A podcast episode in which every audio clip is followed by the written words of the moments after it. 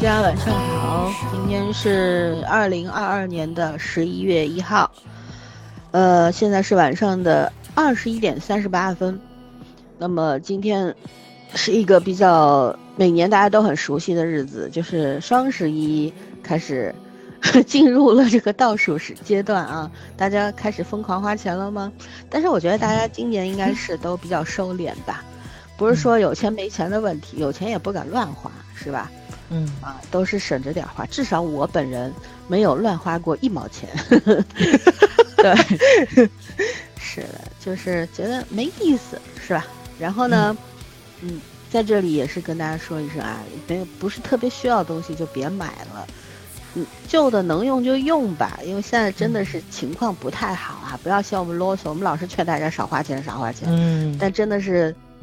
也是出自于内心的对于现在这个形势的某种担心吧，对不对？毕竟现在这个赚不到钱，然后呢工作也不好找，是吧？然后呢，我们今天是要来聊一部国产的网剧，叫《摇滚狂花》。我们上一期节目里预告过的，这一期我们要聊这部十二集的短剧，然后已经播完了。它是爱奇艺的自制剧吧，应该算是，嗯。还是那句话，中国电视剧是能拍短的，不是非要拍长的。啊，嗯，虽然这个剧呢，我们三个人一致的看法是高开低走，对吧？毕竟结局落点非常不好，干嘛落得那么的俗呢？但是呢，仿佛它是又是符合这个主流价值观的，以及这个社会对女性的要求的，所以呢，他也没有办法。在我的理想当中的结局就是，跟原来一样啊。对不对？干嘛非要生病呢？妈妈照样狂的不得了，照样回美国去过她逍遥的日子。女儿可以背影挥挥手就走了嘛。对，女儿长大了也可以自力更生了嘛，对不对？为什么非要这样子？妈妈，这个呃什么什么什么什么，住到医院里面去，然后昏迷了，植物人了，然后女儿要去唤醒她，又搞了一个开放式结局。这最后两三集其实。挺让人无语的，但是前面其实还不错，因为我们真的很久很久没有看到在国产的电视剧里面看到这种三字经国骂频繁溢出的，就是这个含妈量特别高，你知道吗？就是那种虽然国骂很不对啊，大家可以骂骂爹，不一定要都要骂妈的，是不是？但是呢，我觉得就是说能够在这个国产的电视剧里面看到这个样子的这么多的这个。怎么说脏话，算是一件好事儿吧？我这么说有点奇怪，对吧？大家都是文明人，好像没有必要一定要说脏话。但是，它本来就事实存在嘛。咱们哪天不骂娘呢？哪天不骂街了？是不是？哪天不吵架了？为什么一定要去掩饰这些事实存在的呢？而且骂人不一定是有什么恶意，有的时候骂人只是一种口谈，一种习惯，有的时候是对自己生活。无无助的表现，对自己人生怅然若失之后的一种发泄，对不对？所以它隐含了很隐藏了很多的含义，并不是说，呃，骂人一定是带有什么攻击性的，当然它也带着一定的攻击性，对吧？甭管骂谁，OK。那我们今天就是要来聊这个，因为这个剧其实，嗯。就事关两两个重点嘛，一个就是还是女性主义的问题，就是女人该怎么活。对不对？还有一个就是亲子关系，就就这两件事儿，咱们今天就来聊聊这个剧。咱们反正缺点其实大家已经都都都看法一样，咱也不说了。咱们就说说看这部剧的时候，你对这部剧的一些一些比较好的一些正面的评价吧，好吧？早儿，呃，正面的评价就是，呃。我觉得国内的叫什么来着？就是这个电视剧开始去正视音乐这方面了。虽然它摇滚方面做的非常非常的差，就是因为咱们看过非常非常多好的歌舞片儿、好的歌舞电影。嗯，就是前两年那个《爱乐之城》，对吧？还还拿了奖。就是其实，在《爱乐之城》同一年还有一部电影特别好，我也特别喜欢，就是那个爱尔兰跟英国合拍的，叫做那个《初恋这首情歌》。我估计你们应该看过，但他这名字翻译的实在是不好听啊。但但是我觉得要要提你们，就你们应该就有印象，讲的就是八十年代的那个都柏林一帮小青年玩摇滚的这么一个故事。就是你别管人家拍的怎么样，但至少人家是在拍摇滚，对吧？咱这个说白了吧，就是也是借着摇滚这个词儿，可能是想拍情感上的东西，但是吧，就是我觉得他敢。敢于拿起来去拍音乐，这个勇气，我觉得就挺值得嘉奖的。虽然他 他又误读了 摇滚，对，就就挺让我心里不得劲的。但是确实啊，已经非常非常久的时候，咱们没有触及到音乐题材的一些个电视剧啊、电影啊，咱们好久都没有看到了。我觉得就跟武侠近几年看的非常少是一样的，歌舞片几乎就没有。所以呢，我觉着，呃，不管怎么样，这个片子啊，它至少还是挺尊重音乐这个行业的。就是比如说，不管是。拍电影节，还是说他们要去录单曲，还有就是说他们对音乐的一些个热忱方面的一些个怎么解读，对吧？然后里面所有的角色，然后因为音乐就放弃了一些东西，选择了一些个东西，就它展现的方面呢，你是能看到，嗯，可能有咱们这个年代的人，嗯，所经历的那那种音乐人他们的那种素养在。对，虽然他表达的不是很好，不是很准确，甚至于我觉着可能那个整个主创团队都不太清楚到底什么是摇滚啊。对，而且他，啊，我我这话说的有点有点，只是表现的不好。其实他是，呃，好，哎，我看了一下一些那个介绍，就是是有国内一些比较著名的这个摇滚乐团去帮助做这个剧本的，其实是。应该算是专业的，但是呢，就是在里边表现的段落实在是太少了。你比方说练习也好，舞台也好啥的呀，就是说没有没有真正做到以摇滚为主要表现的这个。是的，就它展现的太浅了，不是说长发皮衣砸被子打架。砍啤酒瓶儿就叫摇滚，就是他展现的东西，就恰恰是可能摇滚人身上想撕掉的一些个标签儿的东西，这就让我特别不舒服的内容，因为我们知道的摇滚。不是这个样子的，比如窦唯呀、张楚啊，就是就是这些人身上是有非常强烈的音乐人的素养在里面的。他不是说天天的，就是展现的二五八万，对对，然后爆粗口啊什么的，不是。他们对音乐的热忱的方面其实是非常非常多的，只不过恰恰是因为他们太过于热情偏。偏嗯，不用用偏执，就是那种很执着的那种性格。所以说呢，这个是咱普通人可能接受，就是接受不了的那一种。你会觉得情商低，或者是呃嗯，你很难相处啊，就这种东西，你会觉得他有点叛逆小青年的那种意味在里面。但是这是他们的优点，可能也是他们跟这个主流社会或者说主流市场没有办法靠拢的。这么一个方面，然后我觉得姚晨这个角色身上就有我非常欣赏的一点，就他一直没有在跟商业音乐去妥协，这也就是说为什么就是咱们的摇滚乐在初登场的时候大放异彩，之后就完全销声匿迹。当时比如说嘛，就是这个时代是摇滚已死的时代。为什么说摇滚已死了？就是因为你商业跟艺术怎么样达到一个平衡，但是咱们非常多的摇滚音乐人是不想做妥协的。他不想去做完全商业化的东西，姚晨这个角色身上恰恰就体现了这一点。我觉得这其实就挺难的一件事情，因为咱们现在经常在讲，就是影视作品、电影，还有就是这个东西，你要靠近市场，你要用数据说话，对吧？点击率，然后你的粉丝 投票啊，什么乱七八糟的，咱们很瞧了不上这些东西，很看不起他。但是没有办法，因为你现在。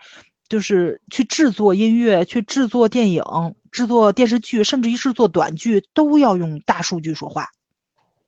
这是一个你必须要去直面的一个这个问题，因为资本，我不可能说我拿着钱纯养着你们，让你们去玩艺术。让你们去把自己心里面的真实想法拍出来，而我挣不到钱，这是不可能的。所以你怎么样达到一个商业与艺术的平衡？这个片子其实是在探讨的，虽然他探讨的非常的，嗯，怎么说呢，就是很无厘头吧？我觉着，我就有点当喜剧去看。但是我觉得他多少触及到这方面啊，还是挺难得的。这有一定的可能说是反思在里面。它可能并不只是说是音乐方面的，因为咱们现在看到了整个娱乐大环境其实都是这样的一个困境。你怎么样达到商业与艺术的平衡，这个非常难做到，尤其是现在的观众。我说的观众不是粉丝那些观众啊，是像我们这样的观众，就是你见过非常多优秀的作品了，然后呢，嗯，各国优秀的或者说经典的那些个老片子、老电影、老音乐你也都听过了，然后现在的年轻人要加入一些新的元素去做的一些个创新，你能不能接受？因为毕竟可能咱也有咱自己狭隘的地方，对吧？就是你还沉浸在那个时代，就像常宽演那个角色一样，他为什么留长发、穿皮衣？就他活在那个时代，他很难跟现在的音乐去靠拢啊，或者说是怎么样的。就是你应该把这种时代在这个人身上的一些个烙印，然后呢，就是决定了他与现在的这个呃时代的音乐格格不入的东西，你要能拍出来就更好了。但是我觉得这个电视剧吧，展现的不够。然后情感方面吧，那个就是挺新颖的。我就真觉得这个母女关系是我看了这么久国剧里面是唯一一次，别也别唯一了，反正就是肯定能排到前三名里面是让我看看津津有味的这么一个母女关系，就真的是，呃，跌破眼镜的那种。妈妈跟孩子吵着架，孩子一巴掌给妈妈推到车那个车道里面去，哇塞，就真的是。就你无法想象的这种激烈程度，就咱们肯定觉得，就这种母女关系在咱正常人的身上是很难发生的，咱肯定没遇上过。但是他放到这个电视剧里面，放到这个剧情里面就挺合适的。他探讨的这种剑拔弩张式的这种，既不像妈妈又不像孩子，怎么样达到一个和解的这么一个过程？我觉得就你能想到这样样的一种设定，其实就是一种很大的突破了。咱先别管他拍的好与不好啊，因为我确实觉得拍的不咋地，但他但是他这个设定非常好，就很打动我。我前面真的看的是津津有味的，我挺喜欢看他们娘俩在一起掐架的，因为确实是有这种关系，确实是有这样的呃母子关系在。但我这种仅仅停留在听说这样一个层面上，你只不过是听八卦，谁聊？就比如人家父子关系不太好，那家母女关系不太好，然后不太好到就是发生了一些个事情，是跌破咱们这些人的呃这种跌破咱眼镜儿这种，就你根本就想象不到，哇塞，能这么劲爆吗？是的，就这么劲爆，就这种感觉，对。所以我觉着就是他不像以前似的去粉饰那种，呃，亲子关系里面的那些个就是很残忍或者很残酷的这种真相，就是女人天生就要有母爱这件事情，仅仅是停留在封建思想上，没有人天生就是做母亲的料。我觉得他这个说的还挺对的，而且你能感觉到就是那个谁，嗯。妈妈就是姚晨演的这个角色是有问题的，但是女儿也不见得是一个很正常。我觉得这小姑娘长大了，她也不是一个很合格的母亲。他也很自我，但是我觉得这个挺挺正确、挺正常的。不说正确，就挺正常。自我是一个正常的，没错，应该有的东西。我们对对，女性是不对的。没错，女性就应该是独立自主，有自己的想法。母亲的牺牲感是必须的，这件事情本身就是不对的。没错，这就是反人类的，这就是。非常反人性的，你不能够把这个东西强加在一个人身上，没有说谁出生了就要为另一个人的人生去奉献自己的一切，这个是完全错误的。为什么？而且为什么这个原则从来不适用在父亲身上？没错，对，所以他这个他这个就是电视剧有非常多让我不适的地方，但是这两点我就觉着就是他能把这个设定描述的非常的怎么说呢？就是准确的表达了自己的一个意图在吧？对，他就是。嗯，挺让我觉着欣慰的，我就觉着能给他打个高分。当然，我豆瓣最后给打了一个三星，我没给他打四星，就是因为这个结局。他如果前只有前五集的话，我会给他打四星。没错，没错，没错，没错。对他最后那个结局，就实在让我无法理解。太狗血了，受不了。我觉得既不摇滚又不狂花，而且末而且末路狂花这个电影，恰恰也是我非常喜欢的一部电影。我觉着他起这狂花了。大概率好像我我在哪听过，但是一定不是这个风的。是的，是的，没错，你就有点侮辱“狂花”这俩字了，让我觉得没狂起来也不是花。对，所以呢，我就觉着，呃，至少主创团队的真诚度是很够的。对，而且也确实是我觉得那个很很有这个怎么说呢，就是新时代的女性风格在里面。对他没有把女性困在那个呃社会规则加诸在你身上那种桎梏感是没有的。你能感觉到妈妈是独立的，女儿是独立的，两个人是完全两个非常独立、非常锋芒毕露的人在一起针尖对麦芒，就这种母女关系很有看点。对，你觉得是两个人都没有从青春期走出来的人，然后在一起如何相处？你说他们是母女吧，也可以说是朋友，也可以说是对手。所以呢，就是这种。展现出来的形式吧，就让人特别的耳目一新。我希望以后啊，多多有这种作品在，也可以换一下嘛。比如说是父子关系也可以这么拍，或者父女关系、母子关系都可以这么拍，挺有指教意义的，而不是那种高压式的母亲逼着孩子学习那种，才叫真正的母子矛盾，那不叫矛盾。那个是 没有办法的一个常态，对，这个家家都这样子发生。但是这个我觉得挺有值得探讨的一个空间跟那个平台在的，就大家应该可以把它当一个很好的平台去探讨一下，因为这个不仅仅局限在母子关系上，而且它也并不仅仅局限在年轻人跟中年人的这个矛盾上，我觉得适用于所有人类。你可以放到夫妻之间去，可以放到朋友之间去，也可以放到就是怎么来说来着，就是那个。那个爷孙方面都是可以的，对，这是一种观念上的碰撞，嗯，还挺有探讨空间的，嗯。OK，我结束。嗯，结束。老孙去接电话了，我们接着聊。嗯，我想说是什么？我觉得这个剧有几个点，就第一，这个话题好像也很多年都没有碰过了，就讲摇摇滚的这种这种作品。不管是音乐也好，不管是这个文化背景也好，就是在现在去接这种题材，首先就算是一个突破吧。先不从别的方面说，我觉得还是有想法的。然后另外，嗯，尽量的咋说呢？去靠近一点。虽然你说它完全去还原那个氛围，百分之百是不可能的，我们都知道。但是他也做到了从从某些审核的角度尽量去靠近，只能这么说他。嗯，也能看到一些小的点，确实是努力去做了。但是，你如果从摇滚，我觉得从摇滚人文化角度来讲，它一定是不合格的嘛。虽然我我我对摇滚乐基本上是对一知半解，但是我也觉得任何一个文化，如果这么肤浅的话，它不可能形成一种文化的。嗯。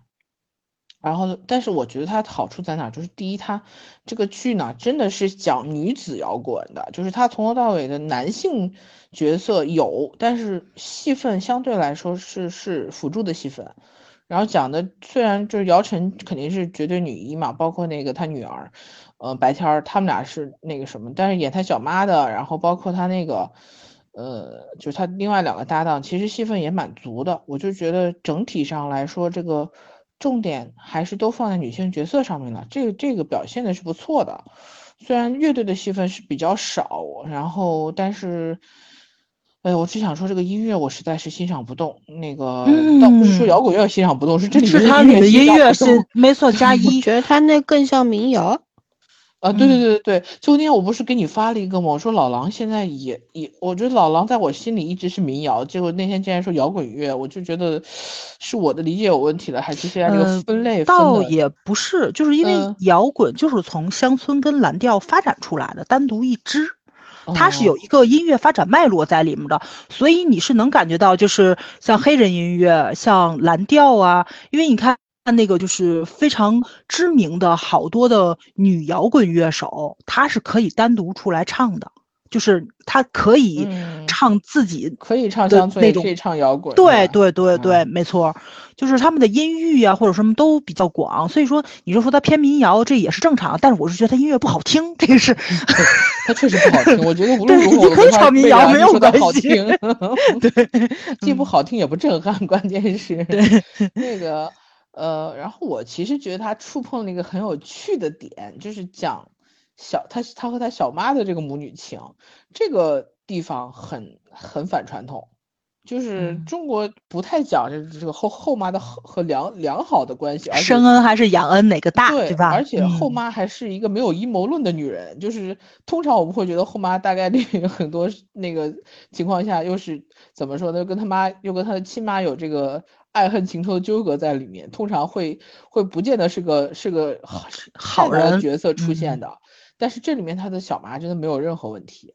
就就单纯的是认认真真的抚养这个孩子长大，在他亲妈缺席的情况下，然后导致于长大以后呢，可能这个孩子，我觉得即便是，呃，假设一下剧里面未来那个，就是他亲妈能醒过来，然后呢，能够那个像正常人一样去生活，从情感上来讲，他还是我觉得他还是会跟他的这个这个小妈更亲一点，因为我有时候觉得你成长这件事情很重要。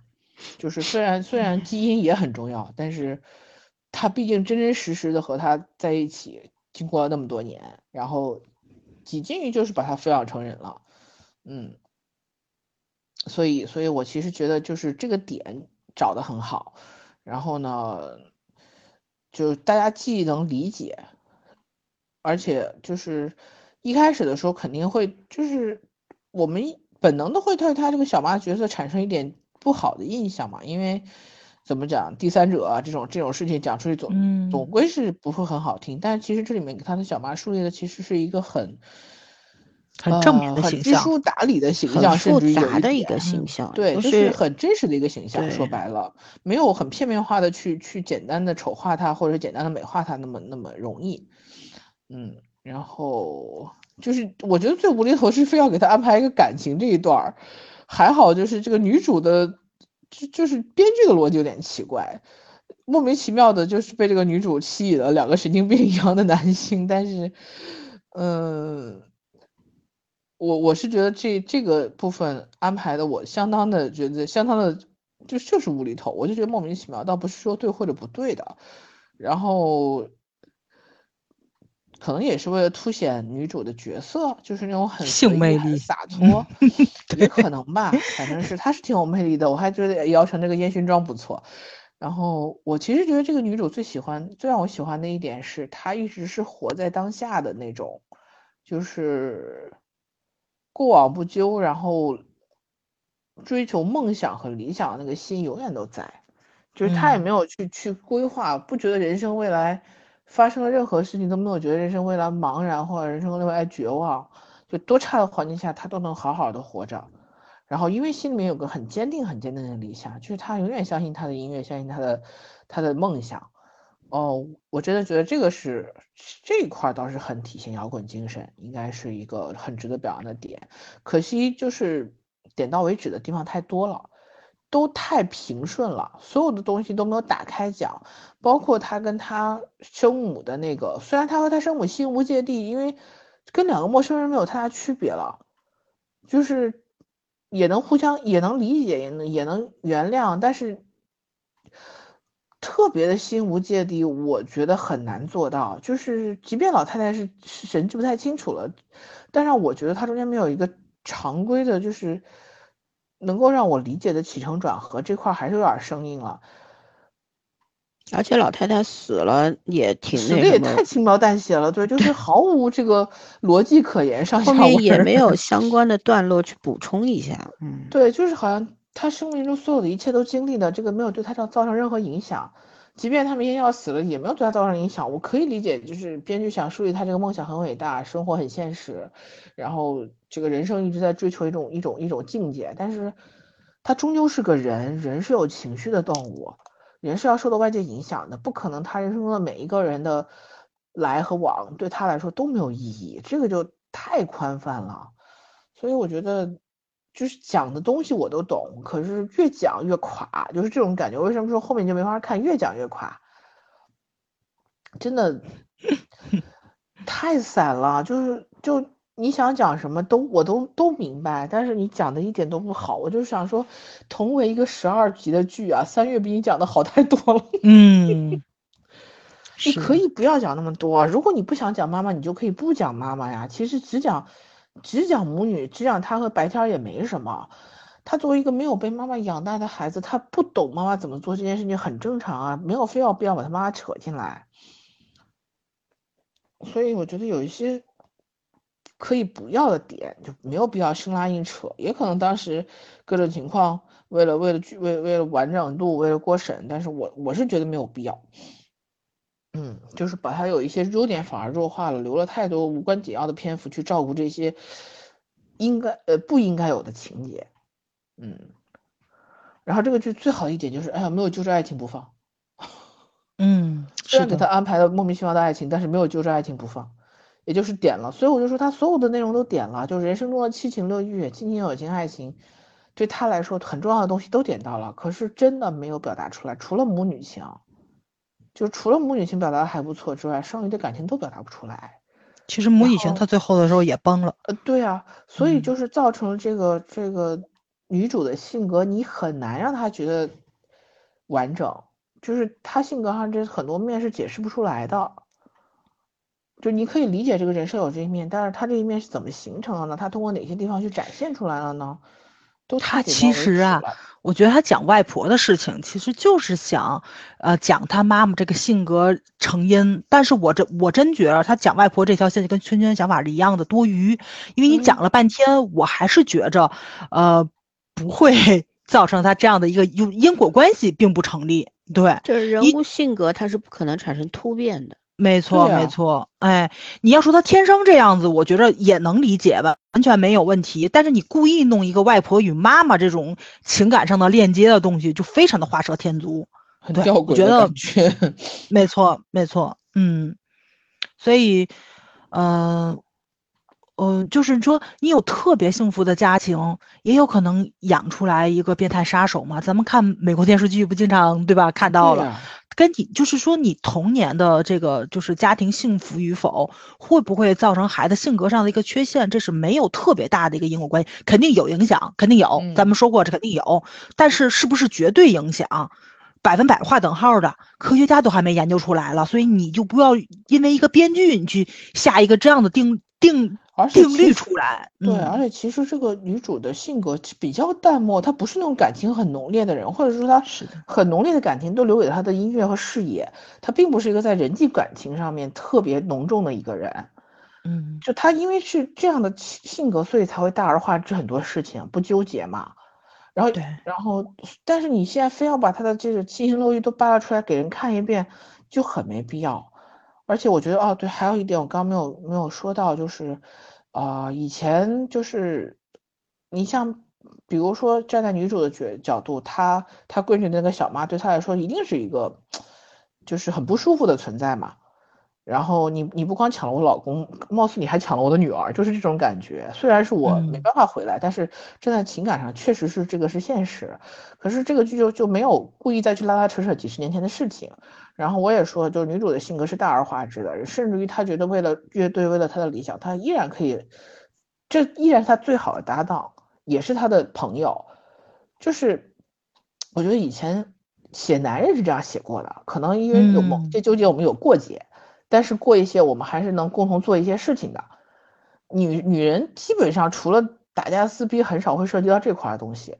但是这个剧我觉得真的是把这种友情的部分给放大化了，然后也很舒服，也可以理解。所以我就是说，他他该写的东西是真的是事业。和和他的这种这种这种个性，包括一就摇滚乐这个背景和文化精神，而不是那些家长里短牵扯到。哎，没错，对，没有必要，因为她是女性，就非要把所有的情感拉出来。啊，就是我那天看了一个心理学心心心理专家讲的，说过度强调，就是我们整个社会都在过度强调爱对于女性这件事的重要性。就是先天我女性是比较敏感。但是我们没有必要说敏感到把整个身家性命全部压在爱这件事情上，然后社会再反复再给你灌输这件事情，爱对你很重要。我觉得这个剧有一个好处，就是他没有真的特别刻意去强调这件事情，可是他的败笔依然是他们每每每一份情感都扯出来，扯了扯，就扯出到二尺红头绳，也不知道干嘛。因为社会上需要女性这样做。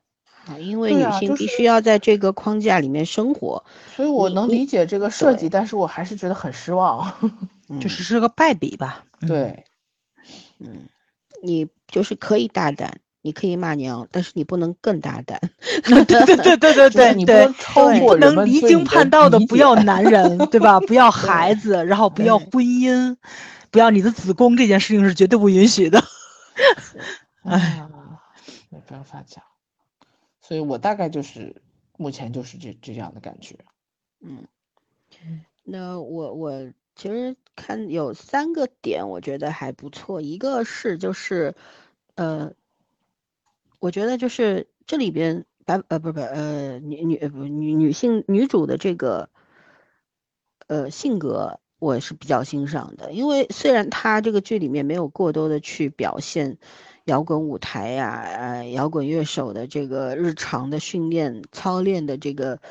呃，这些情节都没有，但是呢，他这个摇滚精神还是有体现到一些一部分，包括女主，嗯虽然她的装扮什么大浓妆、烟熏妆、波浪长发等等波等，浪头，呃，就很 标签化，但是呢，我觉得她骨子里是有这个东西的，嗯呃，真的有这个东西。姚晨演的还不错啊，就是说，我觉得这个角色可能写的没有那么好，但是姚晨表现的很演的很好，对这其中之一就是体现在她在这个对待婚姻的这个态度，对吧？早上离婚了，下午前夫跟他最好的朋友领证了，这件事情他在舞台上表演的时候越想越气，就 直接拿吉他砸了人家的头，对对，就是就是现了了，我也不跟你勾心斗角，我也不跟你怎么样，反正老娘嗯现在就是不不爽了，不爽了我就要揍你。我觉得这个掀桌子，嗯，是这这个这个很符合摇滚精神，很 rock，对不对？对然，后呢，还有就是她离婚之后，反正基本上跟这个前夫，也就是没有什么来往了吧。但是，呃，把这个孩子交给这个前夫和这个第三者，他的好朋友，其实他我觉得相对他是放心的，并快并且有他的好哥们在边上看着，所以他在美国无论是过得有多么的凄惨，嗯、他对这边，我觉得对对原先的这个人，就对这些人的信任是存在的，所以呢，他没有表现出一种非常非常悲伤的，就是哎呀，我现在日子特别难过呀，然后我又回不去，我又看不到我的女儿，我好悲伤。他没有展现这种东西。我过的是很辛苦，但是我我是为自己努力活着的，在体现这种精神，我觉得这个也很棒的。后来还有就是她回来之后，就是得知前夫死了，她也没有难过，不像以很多的影视剧里面，就 是要不就恨得咬牙切齿，你看你你背叛我，你死的活该，遭报应了吧？她没有这种想法，对不对？还有一个就是，她就觉得死就死了呗，反正已经只是生命中的一个过客，没有揪着不放就算了。人总要嗯死的，对，圈圈说的挺好，就是没有对过往所有的东西揪着不放，他是挺坦然的吧。然后回来之后，我觉得比较妙的就是那个奶粉罐头里边儿那骨灰，后来以那种方式 扬了，对，这个实在是摇滚，这太摇滚了。对，对这个就很神来之笔，我觉得这是嗯可能这部剧里面我最喜欢的一个镜头。然后呢，阳了之后，母女俩也没有为此反目成仇，嗯，对吧？呃，女儿也就反正觉得理解了吧。我觉得这个也是非常好的继承了父母身上的那个东西，那那种那种精嗯神，就是不是他虽然很暴躁，跟他妈一样特的点儿点儿别暴躁事儿是，吧？就那种跟他爸一样不太讲理，还有点颓废那种。但是他在这种事情上面，他好像没有那么的计较，哎对，看得很开，嗯，就也挺有意思的，对不对？嗯嗯，这个是一个，我觉得就是说不，一个电视剧里面没有把女人完全塑造成一种苦大仇深的角色，要贤妻良母又苦大仇深，不能够接受婚姻的失败等等，没有，她她完全是不管她活多少岁，她就是为自己活着的，对吧？她要生孩子也是自己做做主，我要生。对吧？生了之后虽然没有办法养，因为她这个时候她也她必须要出去了，她留在大陆的话，他什么都没有了。就是说，在这个时候，可能以往的一些影视剧里面，总归是让女人选择孩子，无论如何自己再憋屈，放弃所有的一切，然后选择孩子。但是他没有，我选择我的事业，虽然那个事业也挺操蛋的，对不对？但是没去之前谁知道呢？对对，嗯对然后真的面对那一切的时候，他也就接受了。但是酗酒这个事儿是不太好啊。这个这个电视剧里面也做出了很好的提示，就是你酗酒，你看你到最后就会变成这个样子，会引发很多的疾病呀，然后让你的精神也比较涣散呀，人的整个思维方式都是比较散乱的，它没有没有办法形成一个非常线性的或者说比较健康的一个一个一个思维方式。我觉得这个也提示的比较好。然后第二点就是说，我觉得，呃，人嘛，人无完人。我们一直从小到大都知道人无完人，可是我们的国产剧里面老是要去表现完人。我们上一期节目说三月里边应该没有一个完人，就很棒，我们就很喜欢，因为普所有的，他不是说普通人，只要是个人，他不可能是完人，嗯，有有优点有缺点，对吧？嗯，五味杂陈的整个人生，对不对？甜酸苦辣样样都要尝遍的，这才叫人生。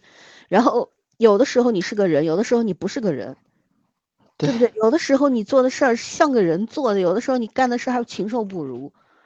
这才是人，人本来就相当相当复杂。我作为一个。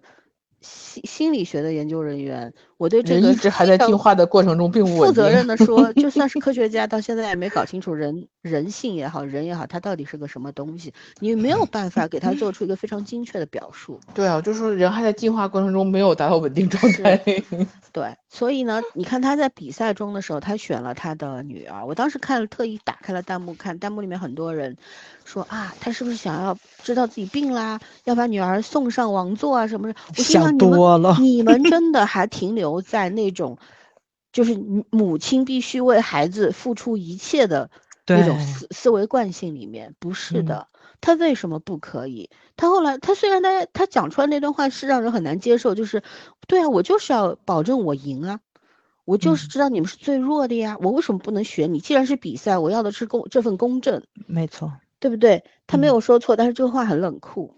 大多数中国人是接受不了的。天哪，虎毒不食子啊，嗯，对不对？但是你们知道吗？人是会易子而食的，虎是不会 不会吃自己孩子的，这才是人啊，对不对？而且我觉得他比较好的一点就是，他本身就是一个比较混不吝的人，在后来又去了美国那么多年，我觉得又又接受了西方很多思想的洗礼，所以呢，他可能看待输赢、看待公正这件事情，要比一般人看得更开一点。对不对？更加豁达一点，然后也更加冷酷一点。这个是当时很多弹幕里边真的是，我觉得这些弹幕很有意思，值得我去研究。就是基本上都在说，哎呀，他肯定是为了帮女儿，他肯定是为了帮女儿。想的有点多。后来不是他要要想要他女儿又打了他的脸，让他小妈上台协助表演，对不对？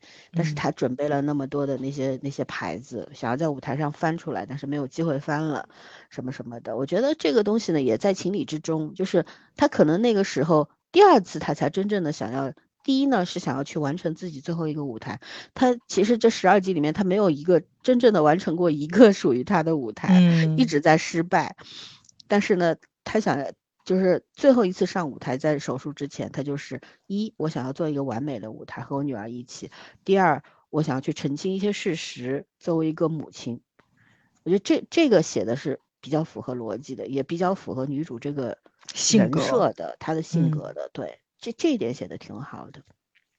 嗯，就是我们不要老是在女性头上加那么多的砝码，必须你必须要为。相夫教子必须对吧？以前那个女德里边怎么说的？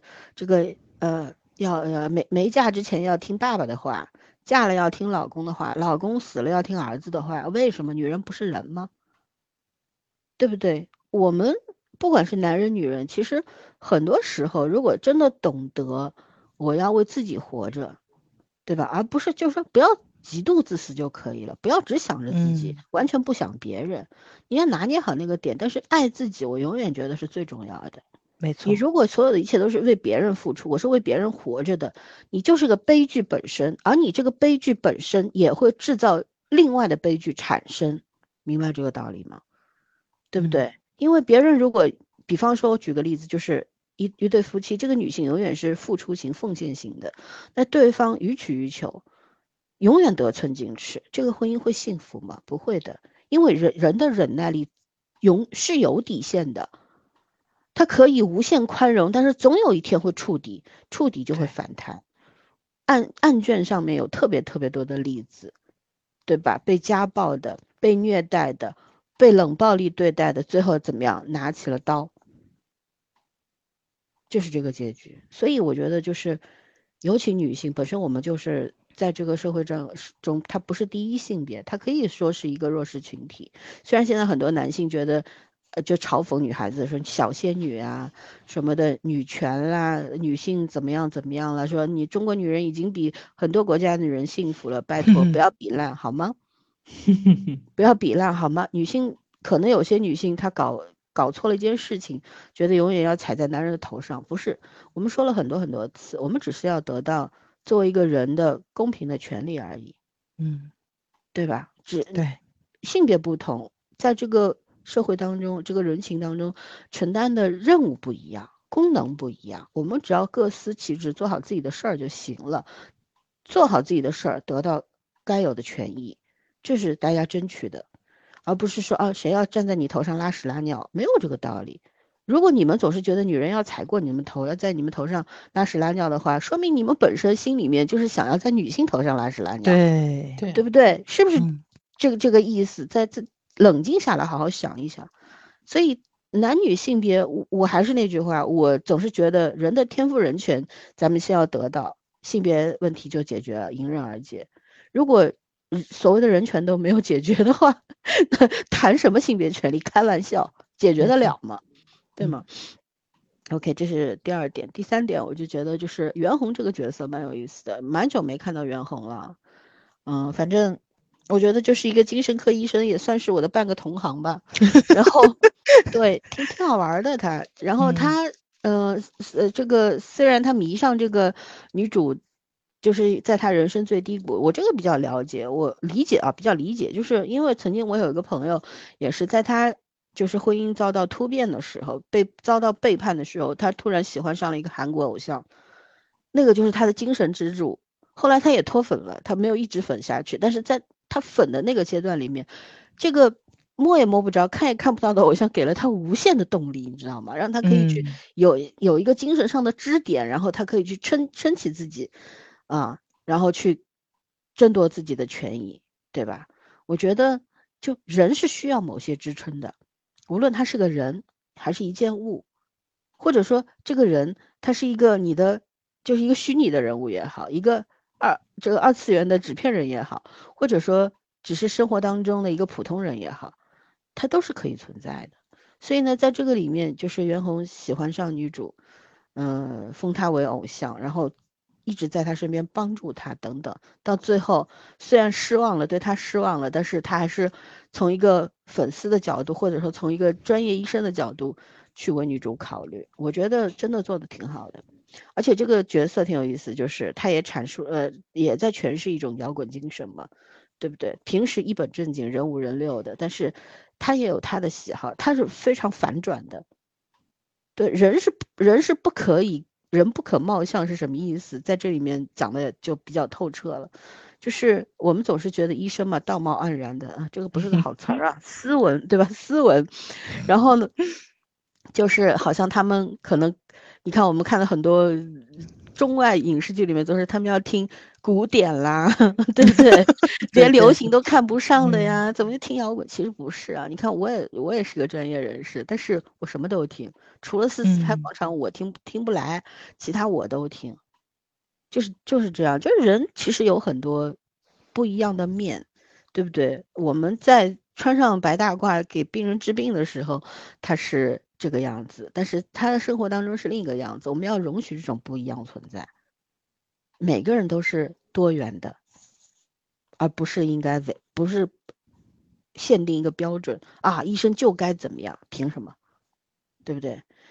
我觉得这这这几点写的挺好的，嗯，也算是在国产剧里面不多见，不多见。它不新鲜不新鲜？我们看国外的影视剧看多了，非常多都不新鲜，但是在。国内的国产剧里面还算是比较有意思的啊，比较特别的存在。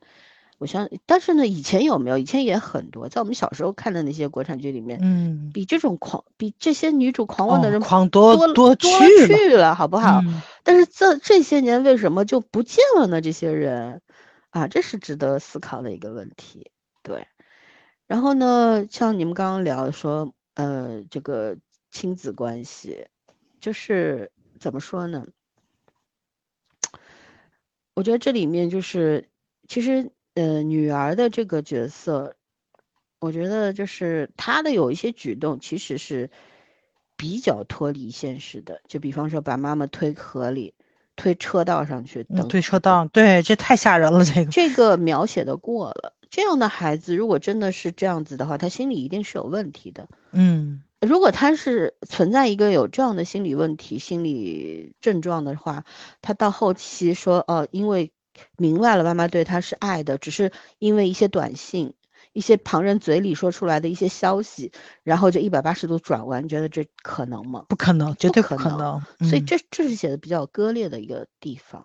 还有一个就是它里面写到女主就是姚晨的这个角色，比方说她本来就是一个非常目中无人的、非常狂妄的，姐就是女王的那种派头的人，然后。到后面，他去接受他的母亲，我觉得还还可以解释，就是还可以解释，他可以接受他的母亲，为什么呢？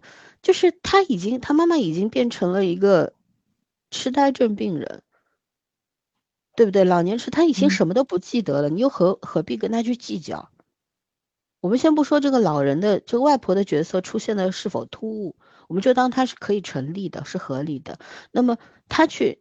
女儿去接受外呃妈妈的这个，我觉得这个逻辑是通的，但是后期就是他要形成一个什么效果？就是因为外婆的出现缓和了这个家庭气氛，对不对？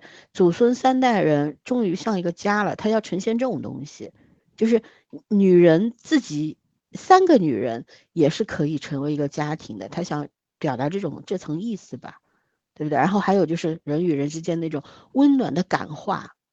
啊，亲情的滋养等等等等，就要表达 这这些这些玩意儿吧。但是后来我觉得，就是如果姚晨是那种，就是很很狂花的这种性格的人，他真的会因为人生当中的一个绝对不然蹦出来的人，然后也一百八十度转弯了吗？不可能。所以呢，就是说到最后，如果说这个剧有二十集以上的话。它中间多塞一些镜头在里面，把这个东西写得更详细一些，最后母女两个达成共识什么什么的，我觉得还是成立的。然而它只有十二集，在十二集的篇幅里面是不够塞这么多内容的，对吧？所以呢，它的很多就是有一种急转直下，然后让觉得嗯，怎么突然割裂了那种感觉呢？然后还有就是，我觉得就是把，呃，女主写的怎么说呢？我觉得她就是一个非常实用的，呃，非常遵循实用主义的一个人吧。比方说，她妈妈去世，然后她请客吃饭，为什么要请客吃饭呢？为了收钱才有路费，要不然就没有钱，就很实在的把这些话就公然的说了出来。我觉得，呃，就不掩盖吧，就是说。不掩盖这些内心当中真实的想法，这件事情还是值得表扬的。嗯啊，国产剧总是搞一些假大空的、虚假的、伪善的东西在里面。现在我们就是出现了一个看上去真的也不怎么好的人吧，对吧？甚至于比较坏的一个女人形象。嗯，谁都要 OK 啊，就是只要是真实的就 OK，只要他真实，只要他就能成立。生活当中各式各样的人都有嘛，我们挡是挡不住的。不要总是唱一些唱戏了，然后都一样，讲的自己都不信，对不对？对啊，嗯，对。然后基本上就是我觉得这个剧里面比较好的就是这几个点吧。呃，一些细节上的话，就是，哎呀，我就觉得这个剧好费酒啊。一直就在喝喝喝，其实也可以不用这样去表达的。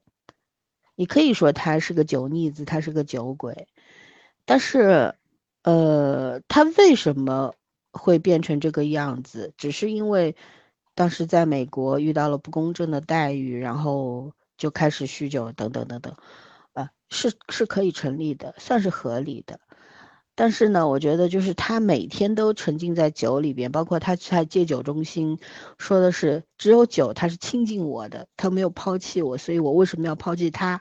然后拿起酒瓶子喝，我觉得特别美剧，你知道吗？就那种美剧既视感。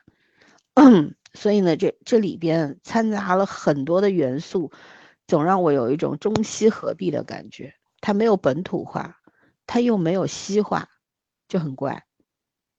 对，对，然后嗯，我觉得就是要表现一个人他落魄了，然后他不想醒来，只想糊里糊涂的活着，不是非要喝酒的。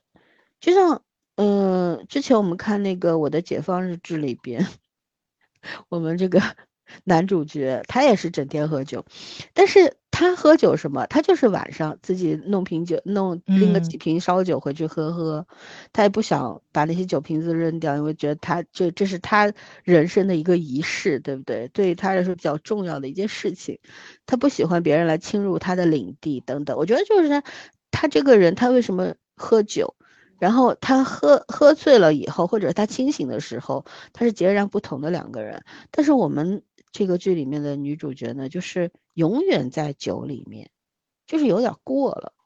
对我刚开始以为她可能是想展现，就是她头疼嘛，嗯啊头疼，这可能是个止痛剂，因为她她每次喝酒的时候不还得吃点止疼药吗？后来发现不是，她是耳朵。耳鸣听不见，所以我就更莫名其妙了。为什么要喝酒？你知道吧？对你，你你无法解释说你这个酒就是用来借酒浇愁的。对，你不能说我我只是想要用来镇定的，或者说怎样，就是你交代的那个原因太模糊了。嗯啊，说喝酒，我们也喜欢喝酒，我也挺喜欢喝酒的，就是小酌两杯，自饮自斟自饮几杯，但是呢。总是有一些些原因吧，就是可可能我理解不了酒鬼的那种心态，因为我知道我们家以前有位老邻居，一位老爷爷，就是从从早喝到晚，而且喝不起很好的酒，就是喝那种比较差的白酒，呃，十几块钱一瓶的，早早饭就要开始喝，啊，最后真的是把自己喝到那个肝出问题了之后，就是死于肝病的。对，我觉得喝喝酒可能导致这种内脏出问题是比较，嗯，比较比较寻常的一件事情吧，对吧？然后呢，你看又是一个，就说他要去展现女主角的这种颓废感，就是人生不得志，从一个在被捧上这个摇滚乐坛女神这样的一个地位，然后一下子跌跌落到等于说是尘埃里面，在美国谁也不认识她。他只能抱着吉他在舞台上人家的什么喜喜宴上面或者什么去唱一些莫名其妙的叫什么爱拼才会赢这种歌曲等等，就是说生活没有打倒他，但是他好像自己就倒下了，嗯，就那种感觉，他表现这种东西，但是往往这样的人，他他的那种，他如果真的到了这种状态的时候，你说嗯，你要重新站起来做摇滚。你对着他拼命的喊，他都不会站起来的。对，所以这个地方又很割裂。那他到底是你要表现他真的颓了呢，还是要表现他颓中又有一些还能救一下，还能救一下，对不对？你这又写的很模糊，就是说这个编剧不成熟的地方也在这个地方了。就是他可以把一些细节写的很有趣，比方说。扬掉那个骨灰的那那种细节，包括把妈妈那个骨灰埋在那个大桥底下，这种就是一那种诙谐的东西是有的，但是他问题就在于他没有把一个人的性格做到一种统一，这个这个是比较要命的地方，就真的这里边的人都很割裂，对吧？你包括他要写女性的自立自强，另外两位乐队成员，嗯。叫什么？嗯，keyboard，然后还有一个鼓手，然后一个怎么说？已经是作为女总裁的人，对不对？然后突然生意就失败了，就那么巧，那么寸。你要他组乐队了，他生意失败了，他怎么失败的？你也没说呀，对不对？然后那个叫什么？参加选秀节目，它里边也植入了很多什么超女啦之类的，反正。而且是，总之就是植入植入了一些我们很熟悉的元素在里边，然后也讲了说你参加选秀之后，你脱离了你的摇滚摇滚之路，对吧？你不做摇滚歌手了，摇摇滚乐手了，嗯，做一个选秀，但是又怎么样呢？你不走你自己的路，你也没有走出一条新的路来。对，这条路这条音乐之路对你来说就已经封上大门了，等等。然后，嗯。你们要重新组建起来做乐队啊，做什么呀？实际上这个东西成立吗？不成立。这个就有点像以前那个老炮，就冯小刚那个老炮里边那个一样，就是好像感觉就是那种老爷们儿就很厉害呀，牛逼哄哄的呀，等等啊。但是真的，你其实已经在社会的边缘了，你已经是被淘汰的了，你没有机会站起来了。即便你原原先这个大名鼎鼎啊，在圈内圈内在江湖上是有一定名号的人，但是时代变了。就像我们以前看香港电影也是的，就是有些老大被抓进监狱了，对吧？放出来的时候，放出来的时候，天哪，江湖已经换了颜色了，变了小马哥说的话吗？对啊，江湖已经不是你熟悉的江湖了，你早就不是这个江湖里面的人了，你被淘汰了。就是这种现实的东西，在这个里面也是有呈现的。可是呢，就是组成二次组成乐队，这个这个。这个机缘又过于巧合了，这一点我觉得写的也不太好，就太戏剧性了，嗯，对吧？他哪怕就是说他真的，我其实就是刚开始他说他那个就是假装失忆嘛，我真觉着啊，他不如就是假装生病。然后把这些人全都给聚一块儿了，其中一个就是一个成功的音乐人，他走流行音乐，他成名了。你为什么非要写他落魄了呢？对吧？你这他就成名了，但是我姐们儿，我不管恩怨怎么样，我姐们儿生病了，这病虽然是假的，我还不知道，但我回来，另外也是个女女总裁，我也是为完成我姐们儿的心愿一块上了舞台了。然后说啪，发现他这生命是假的，他一他也回美国了。我觉得这个故事也完全成立，也很摇滚。你非得那么狗血？虽然看上去比较俗套，我觉得，但是总比现在的好。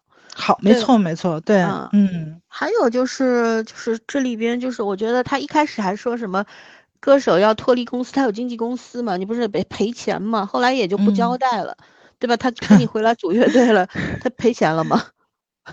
对不对？也没有，没有，也没有说，也没有提到。对，就是他有好好的东西很好，不好的东西也很不好。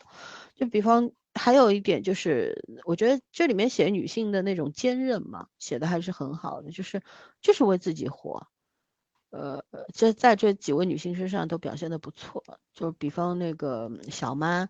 对吧？虽然根本就没有人去欣赏他，他唱歌还挺好听的，身段也很好，打扮的也很漂亮。可是他就是在那种站台嘛，就是这种所谓的路演舞台上面唱一唱、扭一扭，根本就没有人去看他。可是他还是很用心的去做这些事情，啊，就是反正我我反正就这样了，就到这步田地了。但是我既然来打这份工，我就把这个事儿做好呗。对对吧？没人欣赏我自己，欣赏我自己啊，就这种东西还是有的，但是不多。对，还有就是有一个点也挺好，就是那个，呃呃，鼓手那叫啥来着？他当时喜欢那谁的那个是吧？嗯，他他不是哦，不是不是，嗯，哦，我知道他那朋友叫许多，对，许多，嗯，对，然后他不是。呃，发现她那个小老公 瞎搞八搞，然后她后来惩惩罚她的那一段也蛮有意思的。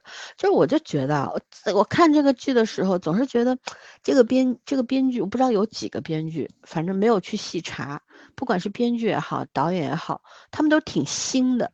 新在什么地方呢？他肯定是看了各国特别多的影视剧，嗯，他在这个里边他就博。众家之长，之长，嗯，对，他就 他他他他把很多元素放在一个作品里边了，但我觉得这个不是一件坏事情，它是一个好事情，因为我觉得总是要从模仿开始吧，才会形成自己的风格吧，对不对？但是问题也在这儿了，人家欧美的社会环境文化是什么样子的，跟咱们不一样。我我觉得是要过程的，你可能第一次做这个东西的时候还是。你只是让它成立了，然后只这个剧就拍出来，拍完了，大家觉得还行，评分给了七点四，我觉得这也算是一个好的开始。那他们其实也是可以看到自己的问题的嘛，总是会复盘的嘛，对吧？你后来再去合作、再去拍的时候，说不定就会有不一样。毕竟这个剧它是有它的价值存在的。嗯，是的。我我们不能因为它没有做好就否定它，但我也不会因为他做的有一点点好的地方，我就无限的捧他臭脚，那也不可能。嗯。对吧？就总体就是，我觉得豆瓣那个七点四分还偏高了一些，在我心里估计就六点六点五，差不多了。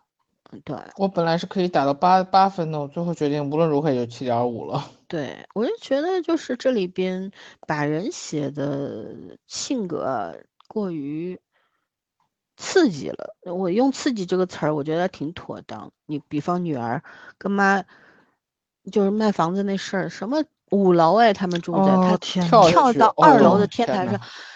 五楼跳到二楼也不可能只剩一个胳膊的。你说一个小女孩，就是有这种毁灭性人格啊，她是，对不对？要么把妈推到马路上推下河，要不就自己跳楼。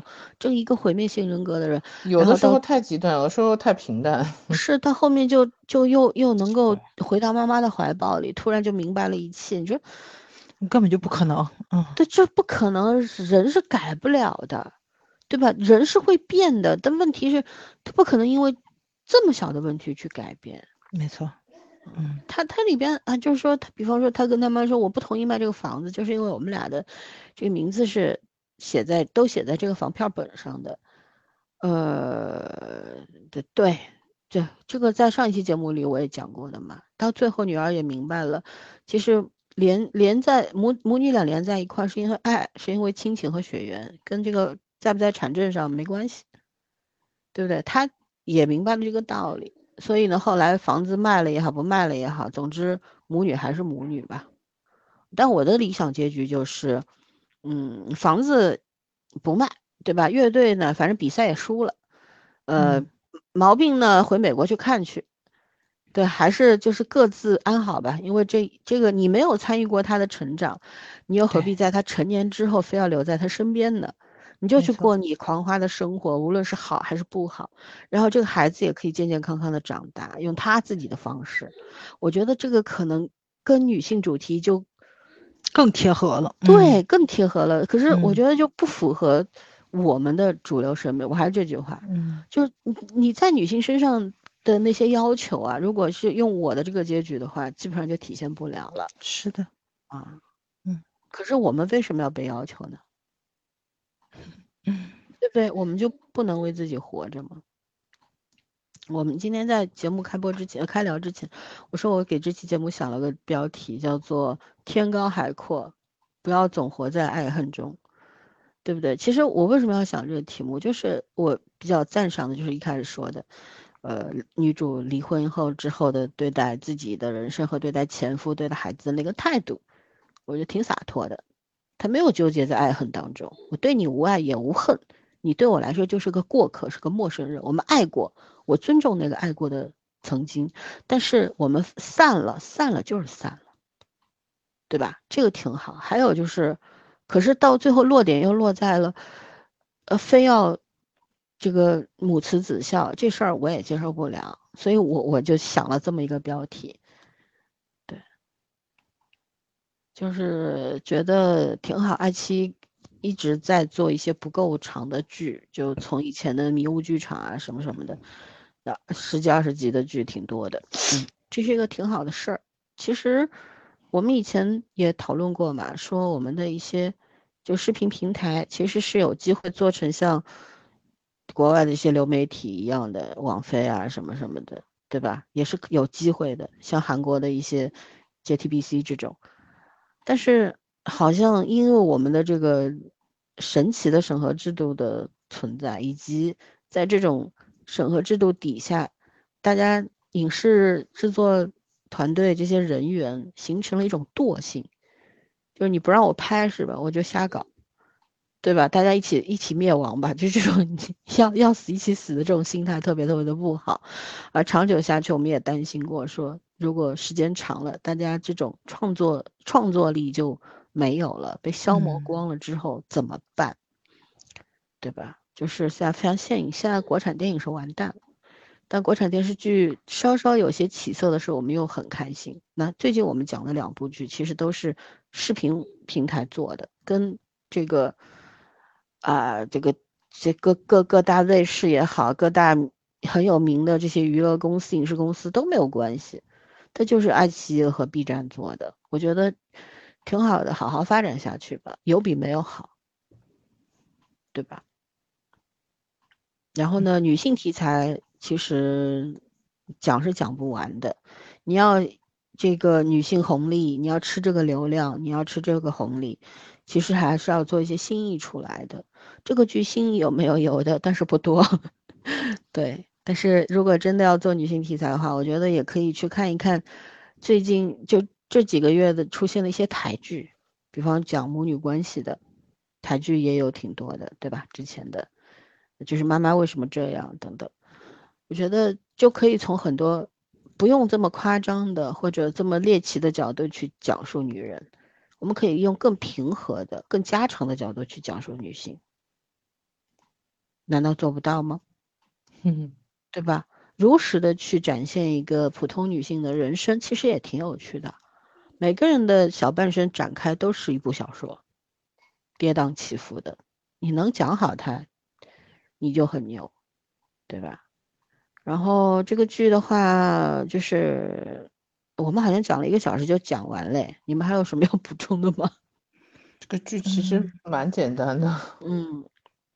嗯，对，我就觉得这个缺点都很剧，明显。对，我觉得这个剧其实本身，嗯、没什么好讲的，但是它这个剧里涉及的很多东西其实挺有意思的，嗯因为之前，嗯、我我记得有一个公众号儿是叫摇滚迷还是叫摇滚乐摇还是什么？嗯啊，就那个不就发了一个嘛，就是改编一首曲子的那个，就引起的一场小小风波嘛，对吧？嗯，因为最近好像零七一三很很火的，好像正好是大张伟老师跟张远两个人唱的那首摇滚曲子，然后曲风改的就非常的，嗯，流行音乐，对。然后呢，就是不管说是零七一三的这帮，嗯、粉丝们。还是说，就是说是这个节目的粉丝，还是怎么样的？反正是摇滚乐迷们是很不满意，就这么一首摇滚乐被改成了这个样子。大家觉得你这在玷污摇滚精神，而且呢，就是说当时大张伟老师 好像那表情也挺一言难尽的。大张老师，大张伟老师也尽力去救这首曲子，但确实也救不了。而然后呢，就又引起了非常多的口水战。那次就是说，你把大张伟老师。说成这样子，大张伟老师其实也是一个，就是说抛弃摇滚乐的这么一个人，所以说就这个 摇滚这个话题，在咱们中国的乐坛上，一直是一个非常难以言说的这么一个曲种。对，嗯，就大家经常说嘛，说摇滚乐已死，其实说的也不是说整个摇滚乐死了，就是说在咱们中国这个大陆上面，这个摇滚乐是活不了的。哦，为什么活不了？然后就又会提到摇滚精神，所以说就这部这部电这就这部电视剧吧，它没有拍出来摇滚精神，我理解它，因为你乐坛上都已经写不出来有摇滚精神的摇滚乐了，所以你说他要拍成这个样子吧，也挺难的。你别看他最后最后的结尾是说他制片人找了一堆乐队或者怎么样的，但这帮乐队们能不能写出来摇滚乐，我都打个问号，何况于他拍出来呢？对，所以就这个东西说了半天，就说摇滚精神，但是。这很奇怪的事情就在这里，摇滚精神也是乐迷们，也是影那个乐评人们加诸在摇滚乐身上的，因为是先有了摇滚乐，后有了摇滚精神。我说白了吧，就是说你内心里面有什么东西，你把曲子写出来了之后，是经过再加工、再创作、再解读的，是这个是通过，呃，乐迷们是通过。乐评人们，或者说通过一些同行们的口述转发什么再出来的，这个精神是总结出来的，它也不是说就本身就，但它天然就存在，这个东西天然存在的摇滚精神。所以说，可能主创们还真的是误读了摇滚，他真得有心里有摇滚，有摇滚精神，你才能拍出来。即使你不知道摇滚精神是什么，你也是能拍出来的，对吧？就是就像咱们小时候听 Beyond。就是咱可能，嗯，大陆的人就是对，呃，Beyond 听的是比较多一点点的，但是像香港的乐坛上有非常非常多的好的乐队，像太极，像达明，对吧？然后像那个谁，就是那个钟镇涛，对对对，钟镇涛在的那个那叫什么什么，还有草蜢什么的，就咱们小时候其实草蜢是流行。呃，对，它偏流行，对对对对对，但是也是非常好的乐队嘛，对吧？嗯，它有的时候个别的曲子也是有摇滚风格在里面的，所以说你很多的时候就是说他可能是会跟商业去妥协或者是怎么样的，但是就是你这个创作人的身上是要有那种开拓精神的，有自主意识的，你要去歌颂爱与和平的，对吧？然后你可能。天然是有一些宗教信仰，或者说你是享乐主义，怎么怎么样的？因为你看这个，就是这个电视剧里面姚晨这个角色，我非常喜欢在，就是他身上有非常浓厚那种自我意识，这个自我意识就不是褒义的，就是很享乐主义。他很尖锐又很别扭，就什么都是把我的感受放在第一位。然后呢，呃，同时他。这个就是身上表现出来这种享乐主义，又跟他的曲风是完完全能碰上的。他就那种很硬派的摇滚，对吧？朋克，他就是玩这个的。他就是那种，嗯，重金属或者是怎么样的，就能感觉出来，就是他的这个音乐特质跟他的性格特质是高度融合和融洽在里面的。然后呢，如果说这些他的朋友们能跟他走到一起去，去玩同样一种。音乐的话，他们身上多少是要有这种特质的。不管这个人最后他是不是走了流流行音乐，这个人是不是自己自主创业做了一个女总裁，或者说是一蹶不振，然后在一些小的厂子里面辗转，然后嗯，就是混口饭吃，对吧？然后自己开了一个 小的火锅店啊什么的。他们的人生际遇不管一样或不一样，他们身上是要有这种。摇滚特质在里面的，但是你能够看到，就这个东西可能只在姚晨一个角色身上体现出来了，其他身上就特别特别的少。但是从咱们知道的大陆的这些个音乐人身上，你就看窦唯大佬现在就是拿着个保温杯出来，他身上也是有摇滚那个劲儿的。为什么？呃，对吧？就这么多人在北京的地铁上偶遇窦唯大爷了。他身上就有那种不妥协又不屑一顾的东西，就是老子出行我这么大一腕儿，我坐地铁怎么了？我很正常吗？就那种感觉，就他拿着保温杯，他还是大神，他还是大爷。就是离经叛道，他应该是一个骨子里的东西，对，而不是浮在表面上的东西。就是我一一再画个烟熏妆，我就离经叛道了。对对对对，所有人都在说窦唯做的音乐不行的时候，窦唯就坚持做音乐，而且一直做免费音乐。当所有人都说窦唯，你看见了吗？没人听他的音乐，他做免费音音乐，窦唯啪，我的音乐付费了。你就能感觉出来，他身上那种摇滚的精神，就永远在他骨子里的。虽然他谢顶了，虽然他肚子大了，虽然他现在不不出来唱摇滚乐了，但是他身上的摇滚精神是永远在的。他就是那种，也不能说永远是少年吧，大家就把我觉得把这个“永远是少年”这个词儿都已经误读化了，就是恶心化了。但是但是，窦唯身上真的是永远有少年感，虽然大爷谢顶了，他的这个少年感就是什么呢？就是我行我素。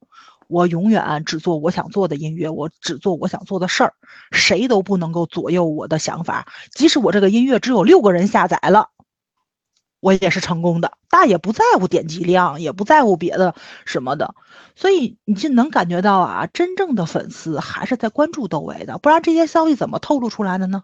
对吧？你不关注他，你就不可能知道。所以说，大佬永远是大佬，包括就是说。女性的这叫什么来着？非常有名的女性的，呃呃摇滚乐手。如果说狂花是一个这么牛的乐队的话，就只有那个谁，那个那个那个袁弘一个粉丝吗？那是不可能的。我举一个最好的例子，就是好像一六年的时候，呃，苏州的音乐节，然后就是国外非常有名的一个呃女性的摇滚乐手也来参加了。然后你们知道都谁去了吗？什么窦唯啊、张楚啊，这玩意儿一帮人全都去了。大爷们去那干嘛去吗？听他唱歌。就是，就是我偶像，可能是你偶像的偶像，就这么个意思，你明白吧？就就就这种东西，他没有体现出来。就如果狂花这么牛的话，就是坐在那儿做评委的那个人。他不会说一个就是一个这么，就是说最后在评委的时候难为狂花怎么样？他可能会是狂花的粉丝的那种感觉，就是说可能现在依然活跃在乐坛上做作为大佬级的人物，可能当年就是狂花的粉丝。你这个样子能体现出来狂花有多牛逼？但是这个但是但是这个就这种逻辑上的东西它不存在，就是。嗯，在这个电视剧里没有体现出来，而且粉丝是用现在乐坛或者说现在娱乐圈的一个逻辑去套这件事情，就是你没出，你即使你当年出名了，你现在不出名，你再这样得给得给我偶像跪下，就我偶像现在做评委了没？这样得跪下的感觉，我跟你们说，真的不是的，就是好像说前几年的时候，我网上看了一个，呃，就。我那时候还还还有那个微微博的时候，有一个摇滚乐迷说他去欧洲旅行的时候就听了一场音乐节，然后他说了说他当年的偶像就是一个七十岁的 一个摇滚乐手，还在音乐节上唱着摇滚，唱着歌，而且很便宜嘛。就都是那种房车拉着就去听，然后就是那种可能都是周围的村民们过来听啊什么的，大家就看个热闹，也没有多少钱，喝喝酒，然后就是聚聚餐什么的，就就全都开着车就就都走了。他也就是很偶然的，然后可能去去游玩啊什么，就就看到了。然后他当时发这个微博，差把差点把我笑喷了。他说的是感谢我的偶像酗酒、滥交、吸毒，然后就说了一大堆的事情，所以他没有钱，他继续出来唱歌。我当时快笑疯了，你知道吧？就。但是它确实是一个 摇滚乐坛一个不争的事实，就是说现在，你当就是现在的大佬们，如果还在出来继续在进行了这种商业演出或者说这种巡演的话，那么很大的就是说他就是混得不好，他的乐坛上的地位很高，但他没钱也是事实。就这个东西，你是可以就是很正常的表现出来的，因为这就是一个正常的摇滚乐坛里面的一个现状的问题。狂花很牛，很正常；狂花有很强的群众基础，也很正常。狂花的粉丝很多也很正常，但狂花没钱，我们都能理解。就为什么最后两个就是大家都单飞了，一个跑美国去了，然后一个开公司了，一个就是向流行音乐妥协了。然后呢，就是要名有名。既然他们有这么好的一个起点跟平台，两个人能创业成功是很正常的。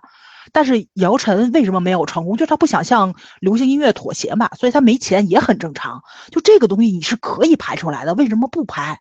这个东西我觉得是可以过审核的吧？我觉得究其原因，还是因为他们对摇滚乐队可对对摇滚乐坛不太了解，确实确实是。而且你能就是说你去了去了解一下，现在好多还活着的那种摇滚乐坛的女性的那个呃歌手们。哇塞，大履历随便拍吧，我觉得都能拍成电影，那简直太牛了！真的，有人一开口一唱歌，那就是上帝抚摸天灵盖的感觉，就就就就是这么牛。但是你这个，你这你现在这里面的音乐又配不上狂花的这个名声，就还。号称找了这么多知名的乐队来，那你做出来什么样的音乐呢？就你音乐跟那个剧情又不匹配，这也是很大的一个问题。咱们怎么能能把咱中国的这个乐坛的音乐做起来，做好了？哎呀，就是也也挺让人着急的。对，但我觉得这个问题，嗯，也不是一时一一时半刻可以解决的啊。但是能解决的问题，就是说你们好好做做背调好吗？好好做做背调。其实是可以解决这个问题的，它里面很多的 bug 你就可以圆上了，完全没有问题，你不用走这么多狗血的元素在里面啊什么的，都很正常。而且我觉得说，如果说狂花那个年代，你向流行乐妥协的话，还是挺挣钱的。我说句不好听的话，窦唯他没妥协，他他都挺有钱的，何况于他那帮妥协于流行乐的人呢？所以说，像那个谁，就是他那个小妈那那个朋友。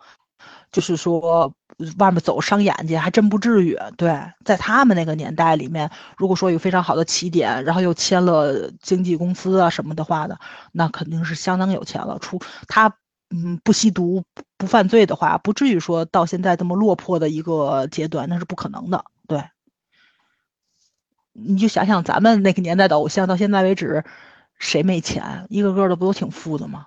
啊，嗯。他们不至于沦落到那个程度。对，没错。你说姚晨，她沦落到这个地步很正常。对，因为你不妥协嘛，你不妥协，你就是没有钱。但是你的心是自由的，你的灵魂是自由的。然后你你是很开心做自己想做的音乐嘛？你的苦闷是能够通过摇滚演唱摇滚乐去抒发出去的。真的，我觉着啊，你唱别的歌可能是越唱越苦闷，但你唱摇滚真的不是越唱越苦闷。但是所以说他在。美国去唱那些歌，我也挺无法理解的。你要是想在国外欧美市场唱摇滚的话，市场可比国内要强得多得多，不至于混得这么惨。对，那只能说你唱的不太好呗啊。那我我也挺狠的，对，嗯。所以他这片子就是，就这些矛盾的地方是让我挺无法接受的。我觉得，所以我就我还给打个及格分啊。我要是在我这里说，他这个都不贴题，既不摇滚又不狂花，我可能就真的给他一个不及格的分。但是他确实是努力了，所以给个及格吧。对，因为他挺背离我认知上的摇滚的那个想法的啊。那我可能也是我自己的想法，不是大家的想法啊。对。不要等同化，嗯，他就包装了一个怎么说呢，一个背景吧，但是，嗯，但是心是好的，我只能说，嗯。嗯，就是但又不太真实，尽力而为了，只能说他尽力而为了，只是说这个剧本到这个整个文化背景都不是很成功，嗯，如果真的是喜欢摇滚的人，我大概率压他不会喜欢这部剧，是是的是的，反正我刚开始看的还挺有意思的，后面看着就。就挺无法接受的。去了，就是后面为了拍，为了这个这个聊这件事，硬硬往下看。是的，就你可以说姚纯的嗓子不好，这肯定的，因为不都说嘛，就是摇滚乐团破锣嗓子占一半，确实是，就没几个唱歌好。你写的好也行，但你这里面可是歌写的可是不咋地呀，那歌词写的什么乱七八糟的，那你就得唱的好吧，你又唱不好，所以。三不沾火起来的，我知不知道？三不沾，哎，对对，所以，哎呀，嗯，就挺难受的，就嗯，希望这个这个作为一个抛砖引玉的前瞻吧，然后将来会有更多好的呈现这种是的小众小众艺术的这些。我就是觉着，就是特别知名的那种八九十年代的摇滚乐手，你不知道，咱这年代没几个没听过艾薇儿吧？对吧？我抽烟，我纹身，但我是好女孩。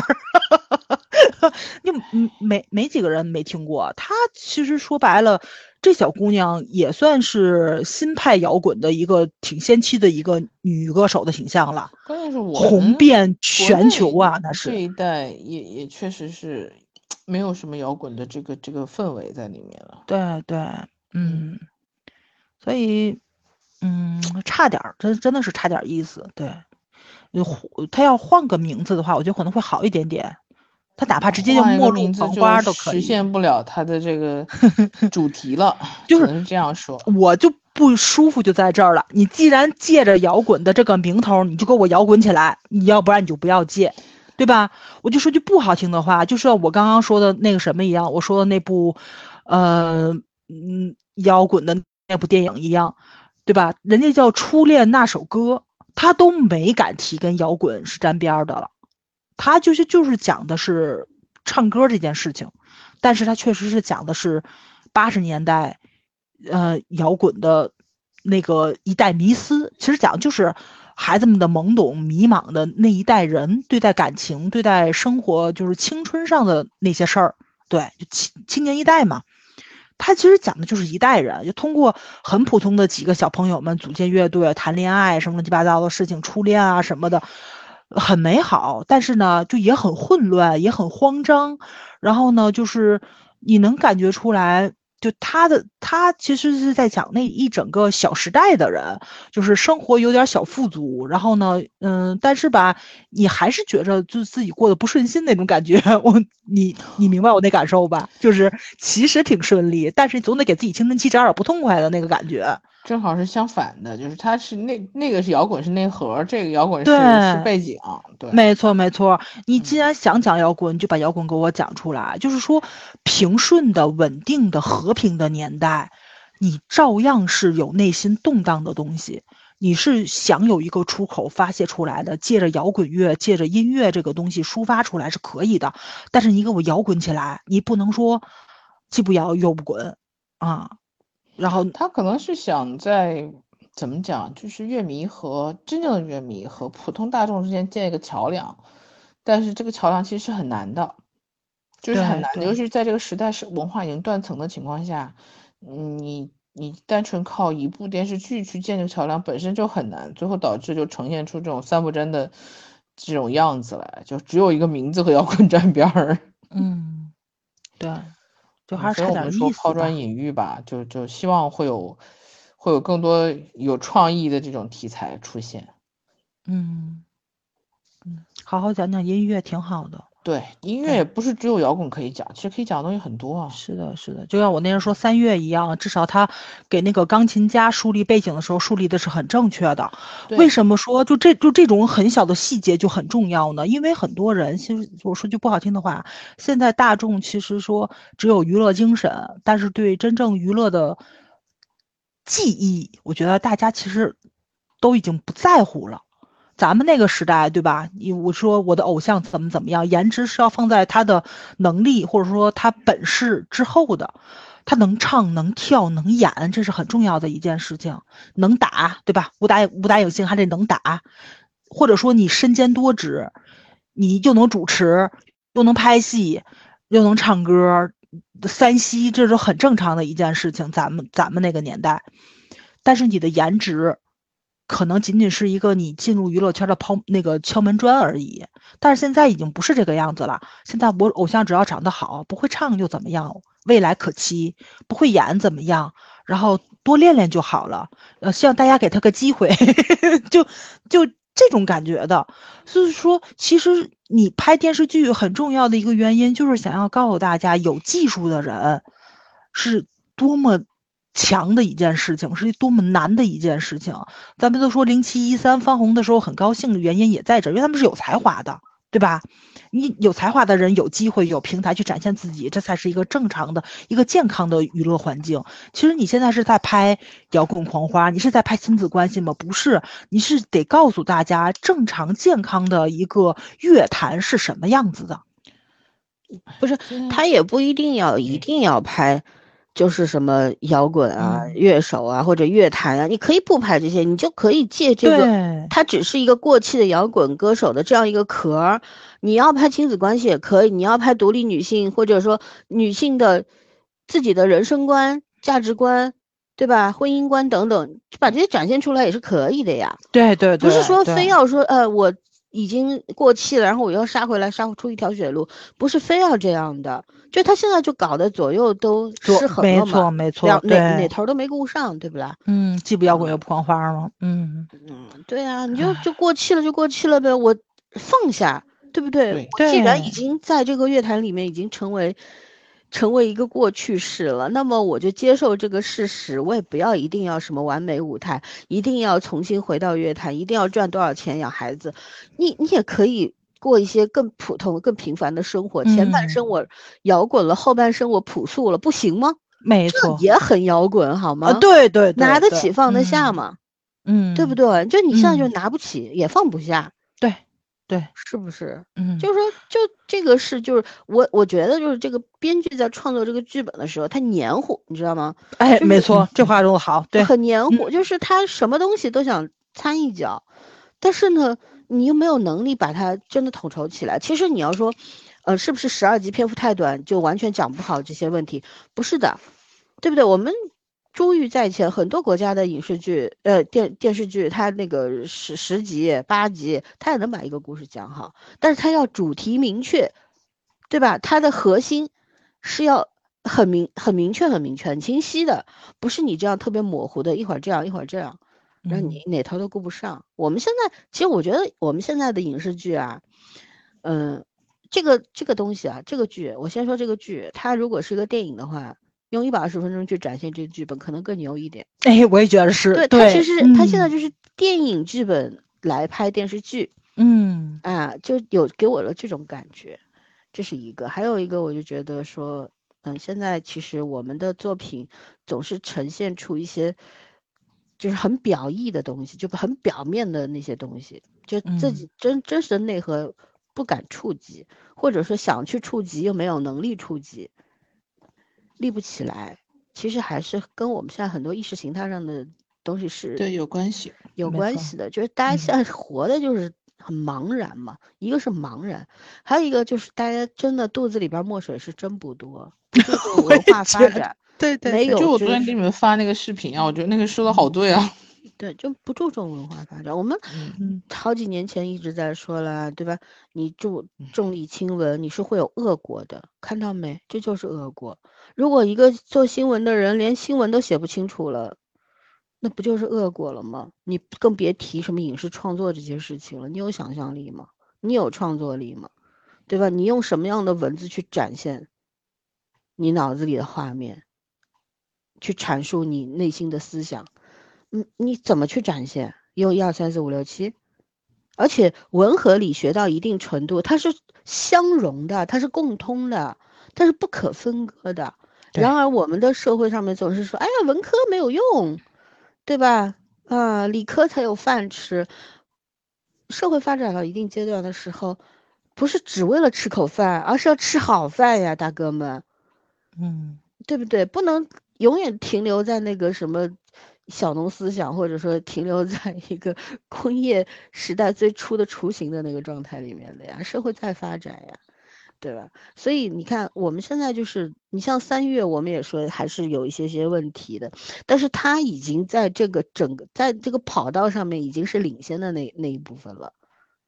真的是做的比较好的，而我们现在就像这个摇滚狂花，名字挺狂的，而且看前三四集我挺惊艳的，说实话，哎，我觉得可以啊，哎，看着看着怎么就不对劲儿了，就那种感觉，就是一虽然他这个落点我是异常不满意，但是在他整个表达的这个十二集的过程当中，真的是，呃，该说的没说清楚，浪费的嗯。笔墨挺多的，可惜，嗯。呃，也不可惜吧，我觉得还是一个好的开始，总是走要走第一步的嘛，对不也对，嗯。嗯，你不可能一口吃成胖子。我们作为观众也要宽容一点，但是不能太宽容。太宽容，对对，对，不能太宽容，嗯我们也得有一个度。我们可以提意见，但是我们也对他要有期待，嗯，对吧？哎呀，主要是咱们九十年代的，呃，音乐太厉害了，咱们，所以现在白岩松还说我们九十年代没有八十年代的好。怎么说呢？就是那个时候是改革开放最最蓬勃的时候，嗯外来外来的多元的，而且没有加以遏制，没有没有严控，所以它是真的是朝气向发展向的那种，对对对像八九点钟的嗯太阳，就真的特别美，特别嗯的多姿多彩。那现在对吧？我也不说了，大家都明白嘛，对不对？嗯所以就这样了。所以在我们当我们现在处在一个呃生活的夹缝里面，我们都生活在夹缝里的时候，其实我只要看见一点点光，我都会觉得欣慰的。所以我对这个剧不会太严苛，我是觉得它是一个好的开始。就是我真真的很希望这些，不仅仅爱奇艺、B 站或者腾讯啊、优酷啊，这包括什么搜狐之类的，大家努把力去做一些好的作品出来。然后呢，就是反正现在电视剧和电影也不在一个地方审核了嘛，一个属于中宣部，一个属于广电。那你广电对吧？嗯，电视剧都弄好，就老百姓 好歹有点看的，然后不要老是去抄人家、模仿什么什么，真的是嗯。但是也有，我前两天，呃，在去一个朋友家吃饭，他妈妈就跟我说，他说：“哎，你看了《玫瑰之战》了？”我说：“我说不好看。”他说：“我觉得可好看了。”嗯，那我那我那怎么说呢？我就觉得我我 OK 啊，可以理解为什么人家已经六十多快七十岁的人了，在他眼中就是他觉得哦，律师那么光鲜的。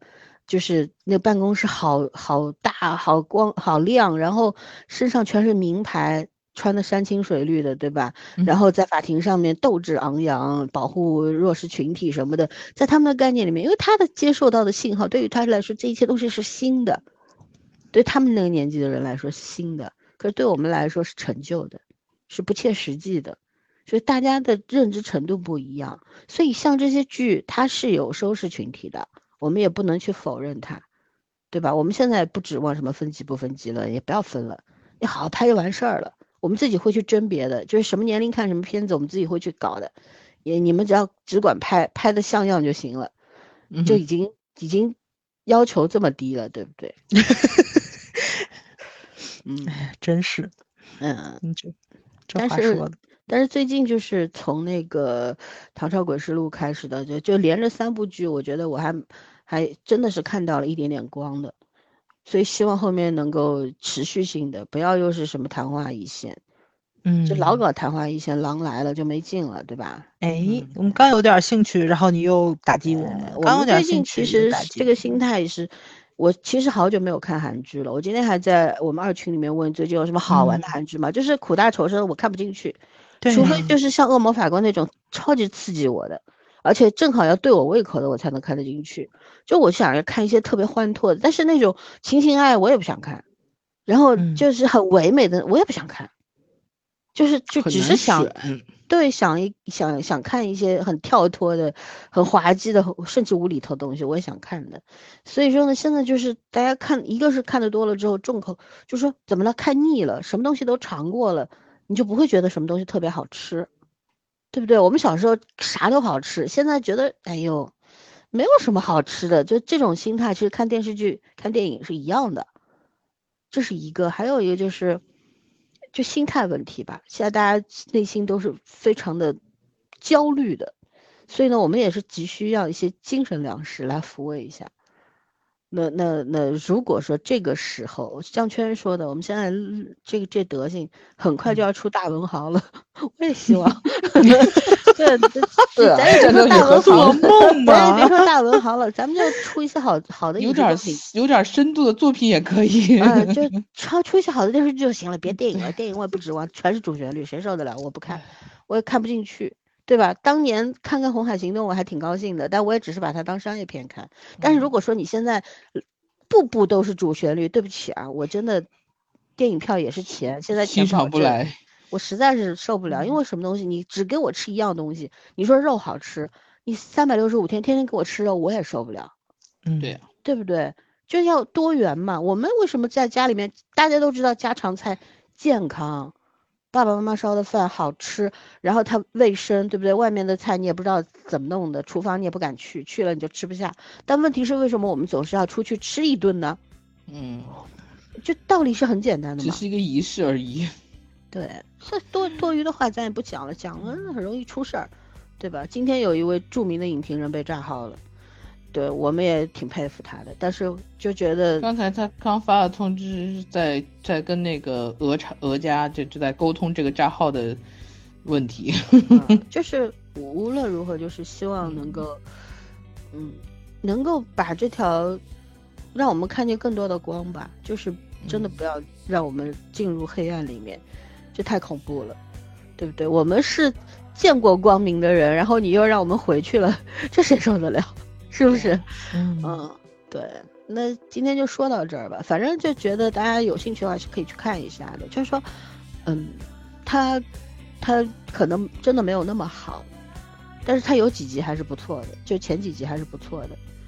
至于后面怎么样，其实我们也是可以开动自己的小脑筋去给它完善一下的，对吧？你看电视剧不能只看看而已嘛，你你也可以做做编剧嘛，对吧？动动脑子嘛，想想什么样的，以你你的鉴赏能力、你的审美，对吧？你的认知，你来做一个完美结局，你你嗯你得有你自己的主张，也提高一下自己的这个阅片量嘛，对不对？OK，那我们就说到这里，好吧，拜拜。